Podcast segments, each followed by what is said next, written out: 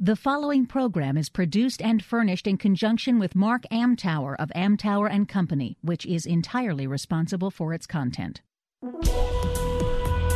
This is Amtower Off Center on Federal News Network. Every week, author, speaker, consultant Mark Amtower gives you his take on what's going on in the world of federal marketing. Now, your host, Mark Amtower. Welcome to Amtower Off Center on the Federal News Network. I'm Mark Amtower. I'm here today with my good friend, uh, semi frequent guest. What's this, eight or nine times now, Carl? Uh, Sounds about right. Something like that. Well, it'll be it'll be more because uh, what you do is important. Carl Dickson is the publisher of CapturePlanning.com, the founder of PropLibrary.com uh, the owner of one of the largest groups of proposal people, probably the largest group of proposal people on LinkedIn, uh, and those in you know interested in in uh, in proposals. So find Carl on LinkedIn, and you'll find his groups. Uh, Carl, welcome back to the show, man. It's always fun. Thanks, Mark. Um, before the uh, before we started recording, I sent you a link to a company that reached out to connect with me. I don't want to mention the company, but over the last couple of months, I've had uh, at least a half a dozen invitations to review new companies or new offerings from companies purporting to take you through a complete proposal, get it out the door in you know five minutes, five hours, five days, whatever, uh, and you know, increase your. Uh, actually, I don't know if any of them say they're going to increase your win rate. They're just saying they can crank these things out. So, off the top of your head, what's the value of these things? I love would love to compete against them all. Um, so, no, fundamentally, AIs crave input. And if you give right now, all the input that they're getting is basically coming from, from the web. Um, and in fact, when they produce drafts, proposal drafts, almost all the input is is coming straight from the RFP. And I love to compete against people whose only insight into the opportunity and how to win it is coming from the RFP. I think that there's sort of a fork in the road with with AI where if you go down the wrong path, you're kind of setting yourself up to lose everything and to do it at AI speeds. And so I think that the real challenge with AI ends up not being the technology at all. The real challenge is in developing your process to the point where you're getting the right input and the right um, insights into the customer and and and the opportunity. And that's just traditional process right? Yeah. so it's kind of counterintuitive but ai ends up making traditional process more important instead of less important. And these companies that are marketing themselves as oh you can skip all that process stuff and just spit out a draft I'd love to compete against them. I bet you would. so, um, you, Carl's sites, uh, proplibrary.com and captureplanning.com. Um, Prop Library is the one that has a ton of content, but then there's gated content membership, right? Yeah. Yeah. And um, Carl Carl and I have known each other uh really long time he is probably the most prolific person in the market. So um, uh, on on capture and and uh, proposal topics. Um, so I I I think of him as like the godfather of of proposals. Uh, because every everybody I talk to about this knows who he is. But the reason we're talking again today is over the last month or two, he's chonked out some articles that just really caught my attention. And I thought they'd be great content to share with uh, with those who listen to this. So talk a little bit about five ways to use AI to improve your proposals? You've you've intimated this already. So I think that the idea that you should use AI to make your draft proposal is probably a step down the wrong path. I think that there is a ton of better ways to use AI. And that's really what I've been focusing on. So, you know, with, with AI, you can really um, enhance your content plans before you start writing. You can get all the ideas together and you can figure out what you want to talk about, how you want to present it at the content planning stage, bringing in not only what AI might know about your solution set, which in some cases could be a lot, in other cases, hardly any. Um, but not only dealing with the, the, the solution set, you can also start to ask AI questions related to the customer opportunity and competitive intelligence you have. And you can start to list out all of the things that go into winning a proposal because the whole process is about discovering what it will take to win. And you can think about that and you have to do the traditional process stuff to discover that. Um, but then AI can help you take the intel that you gather and articulate it as instructions for the proposal writers. And potentially, after that, even use AI in some of the draft writing. But until you've got a set of specifications that fully account for what you want to write about and how you want to present it, you're not ready to ask the AI to do a draft. Same way you're not ready to for for for people to do the draft. So you can get a lot of inspiration from AI if you use it in that planning mode. Um, if you just tell it to do a draft and then you review the draft to try and correct any AI hallucinations or anything the AI might not have thought of or left out, all you're doing is setting yourself up for the proposal death spiral, where you're just going to do revisions of the proposal all the way up to the deadline. And if you think that having an AI do your revisions faster is going to make you more likely to end up with a winning proposal because you did more revisions, I think you need to review that because um, revising narrative is not the best way to develop strategy or to engineer a better solution. So using AI in that you know content planning phase for inspiration and to add detail to enhance your your subject matter expertise all of that's good okay um and using it as not just a research tool but more than that, think of the AI like a subject matter expert. You want to interview it and get all the information that it can contribute to the proposal. And you want to bounce ideas off of it and get inspiration and go back and forth with it. So think of AI more like a partner or another proposal contributor as opposed to oh, I'm just going to give it the RFP and let it write the proposal. Right? Because all that's doing is setting you up to lose. And keep in mind, you won't just be losing from you know proposal managers like me. You'll be losing from other AIs that people have given better input to, like me.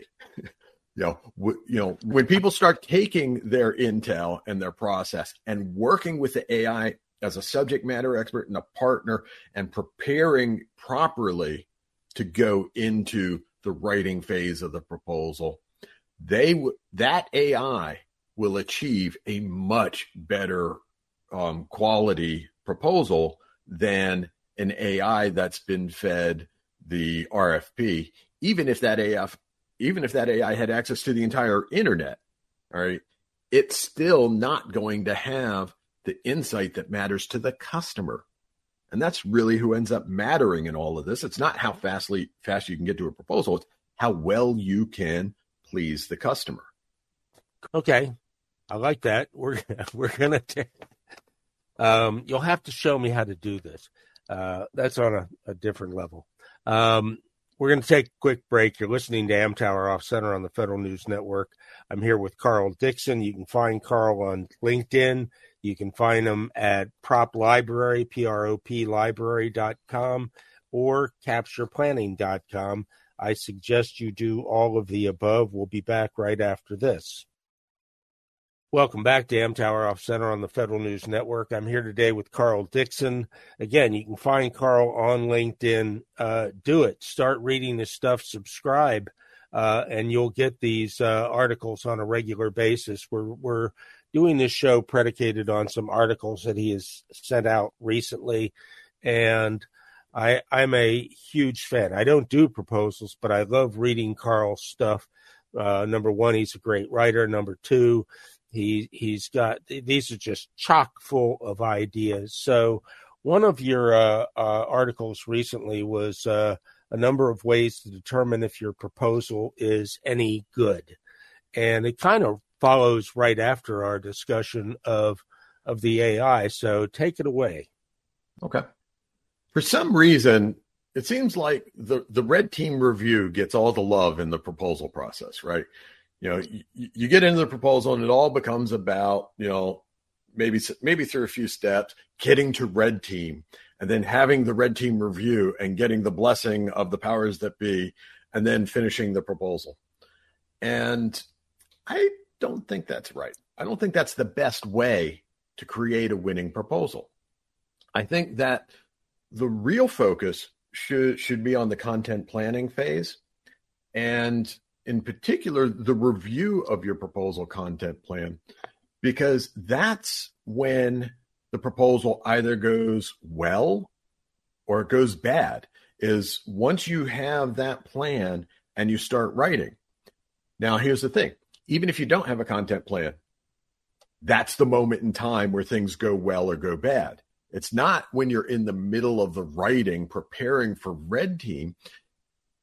It's more like if you haven't thought through what should go into your proposal and how you want to present it, down to the level where you know how you want to introduce things and you know what points you want to make and how you're going to prove them and how that's going to differentiate you and what you want the customer to conclude about it.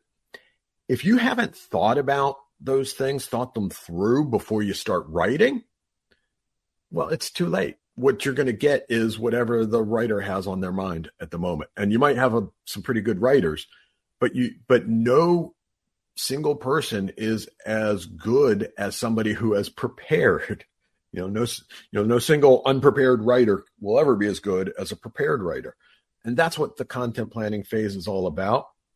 So you can tell what the quality of, of the proposal is going to be by whether you've done a good job on on the proposal content plan. And you can tell that if it actually accounts for everything you're going to write or if it leaves things up in the air to figure out during writing.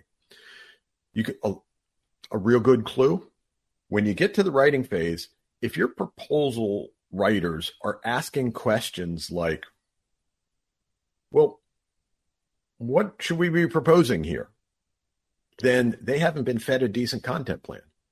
If they're asking questions like, what does this mean in the RFP? It very likely could be that nobody has read that part of the RFP yet. And so your content plan wasn't full and complete.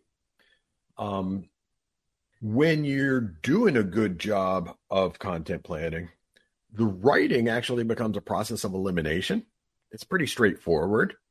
You sit down, and right in front of you, you've got a set of specs for the document and they tell you things like how to introduce it and what points you need to make. And then the writer's job is simply to go out and do the research and articulate those proof points. Um, that should speed things up and make it much more easy, much easier for the writers. You know, um, then there are some more advanced things that you can do with content planning, like things having to do with training and graphics, right? Um, risk mitigation and pulling all of your customer opportunity and competitive intelligence into the document and helping think through the proposal before you start writing. And what I mean by think through is that this is, this is a lot of stuff to keep in your head. You've got the RFP instructions, evaluation criteria, and, and performance requirements, as well as your customer opportunity and competitive intelligence, as well as the points you want to make, your, you know, uh, the data you're going to use for your proof points. Holding all of that in your head is really, really difficult. But if you've got it mapped out, then it becomes a very orderly process. And that's when you see the shift where writers go from we're spending too much time on this planning stuff. We need to start writing. And they make the shift into thank God we have this all mapped out. Now I can just sit down and do it. All right. It's much easier. Well, once you've mapped it out, you better make sure that's correct. You better review it because if you go and build your proposal on a set of specifications that that are flawed or or have the wrong strategies, that's going to create a nightmare during proposal writing and and the review process. So you need to do a review of your content plan in between the planning and the writing. That review is more important than the red team. That review is the one that says yes, this is the proposal we want to have. And it says it before you've lost all that time spent on, on proposal writing. So that's the review that should get all the love, all the attention and focus. Um, and because that's where all of the pieces are, are itemized and you, you know, functionally what you have is, is, is a proposal prototype. It's a very agile kind of process if you think about it. All right. Because you are collecting all of the pieces and then, um, you know, not just going into a, a review of them, but you're actually thinking as as a team on what this thing should be and prototyping and testing it with your review teams and then in a very incremental sort of way proceeding into the proposal writing which is now not the big scary thing it used to be. It's now just an incremental step. Okay. One part of that article uh, there were several parts of that article that caught my attention but um, one point was does it help you avoid the death spiral. Um, you know explain that please okay so, a lot of it depends on the nature of what you offer.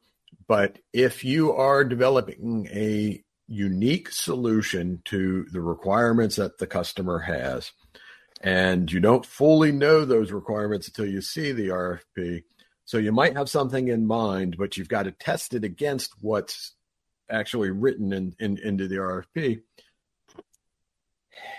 So a lot of companies that that don't know what's going to be in the RFP, that's when they start writing. Okay. They start developing their solution as part of the writing process. There's no difference really. All right. They write a proposal and solutioning is part of the writing. And th- that is a good way to ruin a perfectly winnable proposal because solutioning is a form of engineering. And when you write a narrative to describe something that you are going to implement or build. And then the only way to review it is to, to read the whole thing. And the only way to improve it is to edit the whole thing. And this kicks off a revision cycle that that frankly becomes infinite. All right. People talk about having a red team, but really they have a red team review followed up by a redder than red team review to make sure that the big changes that they came up with get in there. And then they have a review that's even redder than that to make in order to to start final tweaking. And then they run out of time. They're at the deadline. And so they submit whatever they have. Whereas what I advocate is to think through what you want that proposal to be and then build that. Not try to discover it or trip over it by doing revision after revision. And that, that, that revision cycle is the death spiral because, yeah, the deadline comes and that's what you submit. That's it. Cool. We're going to take a break. I have one or two more questions about this particular mm-hmm. article. Mm-hmm. We'll pick them up after the break. You're listening to Amtower Off Center on the Federal News Network. Carl and I will return right after this. Welcome back to Amtower Off Center on the Federal News Network. I'm here with Carl Dickson. Uh, we were talking about uh, ways to determine if your proposal is any good. One of his recent articles. Uh, there was one more point I wanted to ask about, and uh, and it's the you know the big question really: Does it produce? Does this process produce what it will take to win? That is the key question. All right. Basically, the entire proposal process is based on what it will take to win. And the entire pre proposal process is based on discovering what it will take to win. And you're not going to get there by um, producing, you know, narrative after narrative, doing multiple draft revisions and trying to insert things here or there to make it a little better. So in the content planning phase, you can actually itemize what it will take to win. You can itemize your strategies against the evaluation criteria. You can itemize your positioning against the competition. You you can make sure that you've accounted for all of the instructions and performance requirements. And then you know, incorporate your customer awareness, you know, any intel that you have about the opportunity. And once you have that and you build your win strategies out of them, then you can see whether you are confident that you actually have a winning approach to the proposal.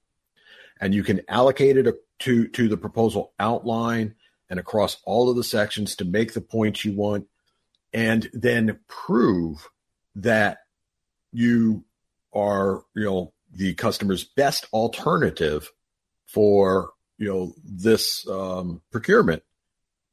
And you can see that in the content plan easier than you can see it in a draft narrative. Not only that, you can correct it in a content plan because a content plan is essentially it's a shell. It's just a collection of things at the bullet level that account for what you're going to talk about and how you're going to present it. So you can add to it very easily. Whereas in a narrative, you've got to slice it apart move things around, and it ends up taking forever to rearrange and fix a narrative. And you're never really sure whether you got it really tweaked well, you know. But um, with the content plan, you can see whether what you have um, will produce what it will take to win before you start writing. And that's where that's back to why that review is so critical. But it's always a good thing in a proposal when you can get to the point where you can see that you know what it'll take to win and that you've accounted for it within the structure of the document before you actually start writing. That's why content planning ends up getting being so important and having such an impact on your win rate. Cool. Uh, oh, I should point out in in that article you have a uh, a link to a number of uh, articles that you've written, some gated, some open on uh, proposal content planning. Um, so thanks for that. Um, so many of your articles catch my eye and you know just absorb me. But branding is is huge okay? And um, even small companies are are you know really paying more attention to branding and positioning. But you you wrote an article recently called how branding can hurt your proposals. Take us through that please. Okay. So branding in a proposal ha- takes on a completely different customer interaction than branding, say, in a brochure or on your website. And the way that a customer uh, receives and processes a proposal is is very different. Your branding can actually, you know, you can actually hurt that process. So so so so here's how it works. Customer gets the proposal they you know go to the instructions in the RFP and the evaluation criteria. They have forms that match that structure, and then they start comparing your proposal against it. And they're looking typically for strengths, maybe weaknesses, um, but they're looking for things that match up with their scoring criteria. And when you know when they find things they they they put them on the form. Well where does your branding play in that? How does it impact that scoring process? Because that scoring process is what determines whether you win. And if your branding is aspirational fluff then at best it's just getting in the way. It's getting ignored it's not impacting the win or loss of your proposals okay well what's the function and purpose of, of, of branding and marketing if it's not to help with bringing customers into your sales funnel and closing more sales?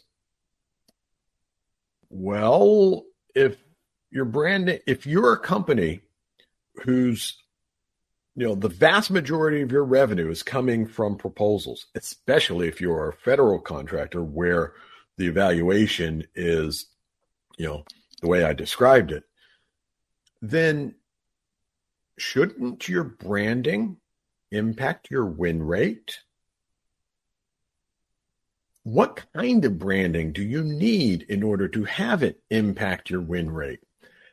And that's where I think, especially government contractors, but frankly, any company that lives or dies based on its proposals, that when when when the subject of branding comes up, that's really where they should start as well as where they should end. And to go to mm, the kind of branding that you see on TV is actually going to the wrong market. That their branding is used completely differently. So, you know, I think that it's critical for companies that live or die by proposals to to rethink their whole approach to branding um, so that it helps their proposals in, instead of you know getting in the way. Okay so basically what you're saying is uh, they they should be differentiating uh, in a way that number one separates them and their solution from the competition but also supports the brand so that how how how important is differentiation in this branding uh, issue? So differentiation is essentially how you win or lose. Yeah, there's a scoring process involved, but with any scoring process, you know, the customer is looking for the things that stand out, the things that make this proposal different from all the others. And those things are either different good or different bad. They're either strengths or weaknesses or and how well they match up with the evaluation forms that ends up determining you know win or loss so branding that um, helps the customer you know see your differentiators and what makes you special why you matter in a way that is scoreable is the kind of branding that can help a contractor. Cool. Um, I'm I'm going to suggest something to you. Do an article with a couple of examples of uh, of people who do branding in ways that supports the proposal process. I might have to embarrass people if I like. No, no, no! Don't don't use the, the bad article. examples. Use the good yeah. examples. They're hard to find. Um, yeah, they are. uh, okay, we're going to take a break. You're listening to Amtower Off Center on the Federal News Network. I'm here with Carl Dickson. Uh, find him at proplibrary.com, captureplanning.com, and on LinkedIn. And Carl and I will wrap up right after this. Welcome back to Amtower Off Center on the Federal News Network. I'm here with Carl Dickson of uh, of CapturePlanning.com, PropLibrary.com. Subscribe to Carl's newsletter. You'll get these uh, these articles on a very regular basis. Um, he posts them on LinkedIn as well, so follow him there. Um, Carl, the the and I'm glad we, we saved this as as kind of the wrap up uh, article uh, 10 things a customer might choose to do instead of accepting your proposal. So, walk walk us through this, please. Okay. In the uh, proposal department, they're used to thinking of win or loss as being one or the other, black and white. But in reality, it can get a little bit more complicated than that. Um, because yeah, the customer actually doesn't have to do either one. Right yeah, they could like totally cancel the, the, the procurement. They almost never do that because it's such a pain. Um, and they want what they were procuring. But there are a lot of other things that they can do. And when we talk about um, proposal risk, some of these things should factor into your your your proposal risk analysis.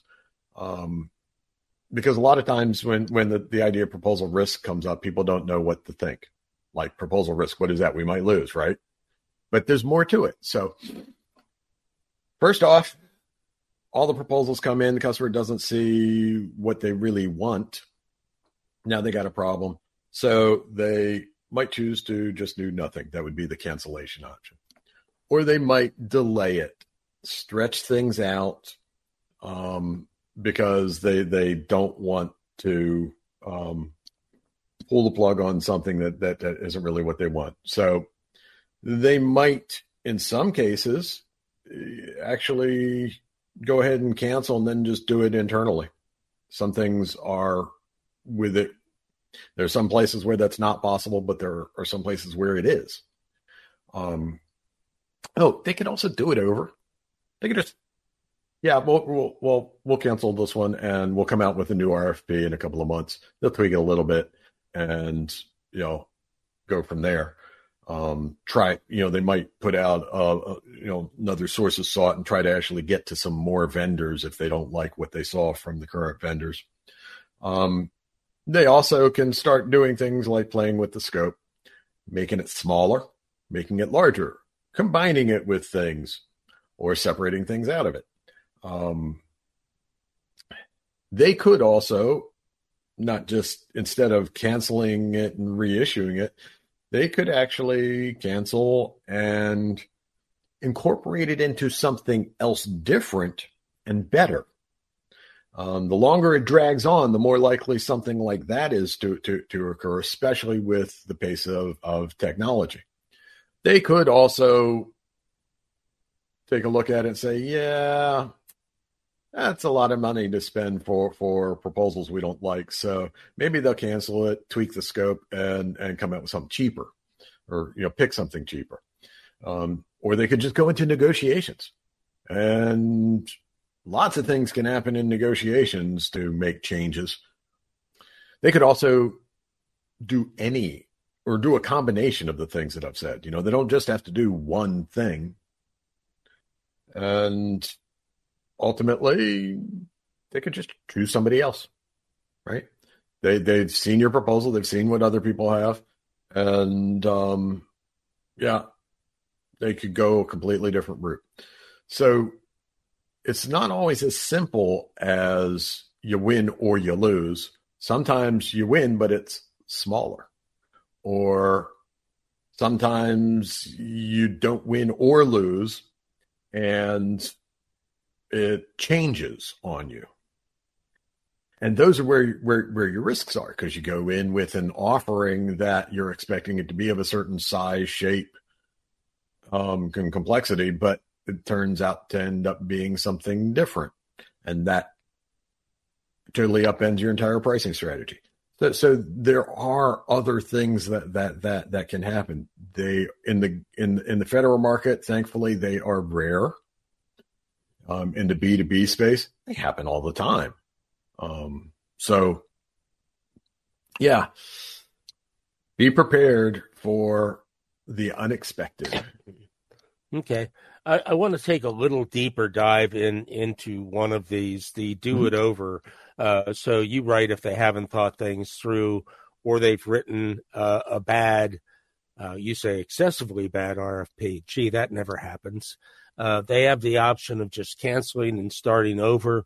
But if if it's a start over, you say uh, maybe you can help. Will you take that a little deeper, please? okay. At this phase in the procurement, um, this is very challenging. But if you realize that the customer, because of the RFP they wrote, is having trouble getting what they actually need or want, and it shows in the proposals, including your own, because you had to follow the RFP, right? Then, if you have the opportunity to discuss what they actually want and why this RFP doesn't get it for them, it's not just that they receive proposals they don't like.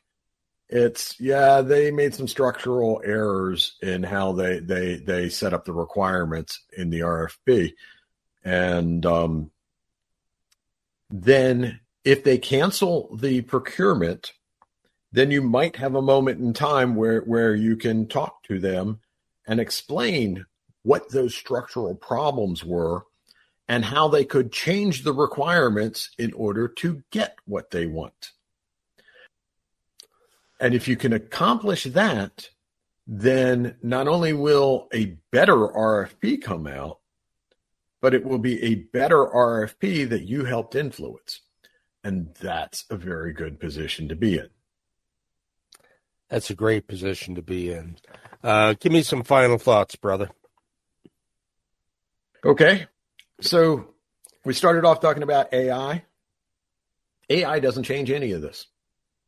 Any of the other topics that we talked about from the beginning, which just goes to show that the companies that are going to be successful are the ones that have solid processes, not you know if you double down on your process now that's how you prepare for for ai when it's coming so that you'll have this information and procedures for figuring out your proposal and then ai just becomes icing on the top of that that improves your competitiveness how's that that's great that is that is perfect Carl, thanks so much, man. I always okay. appreciate you coming on the show.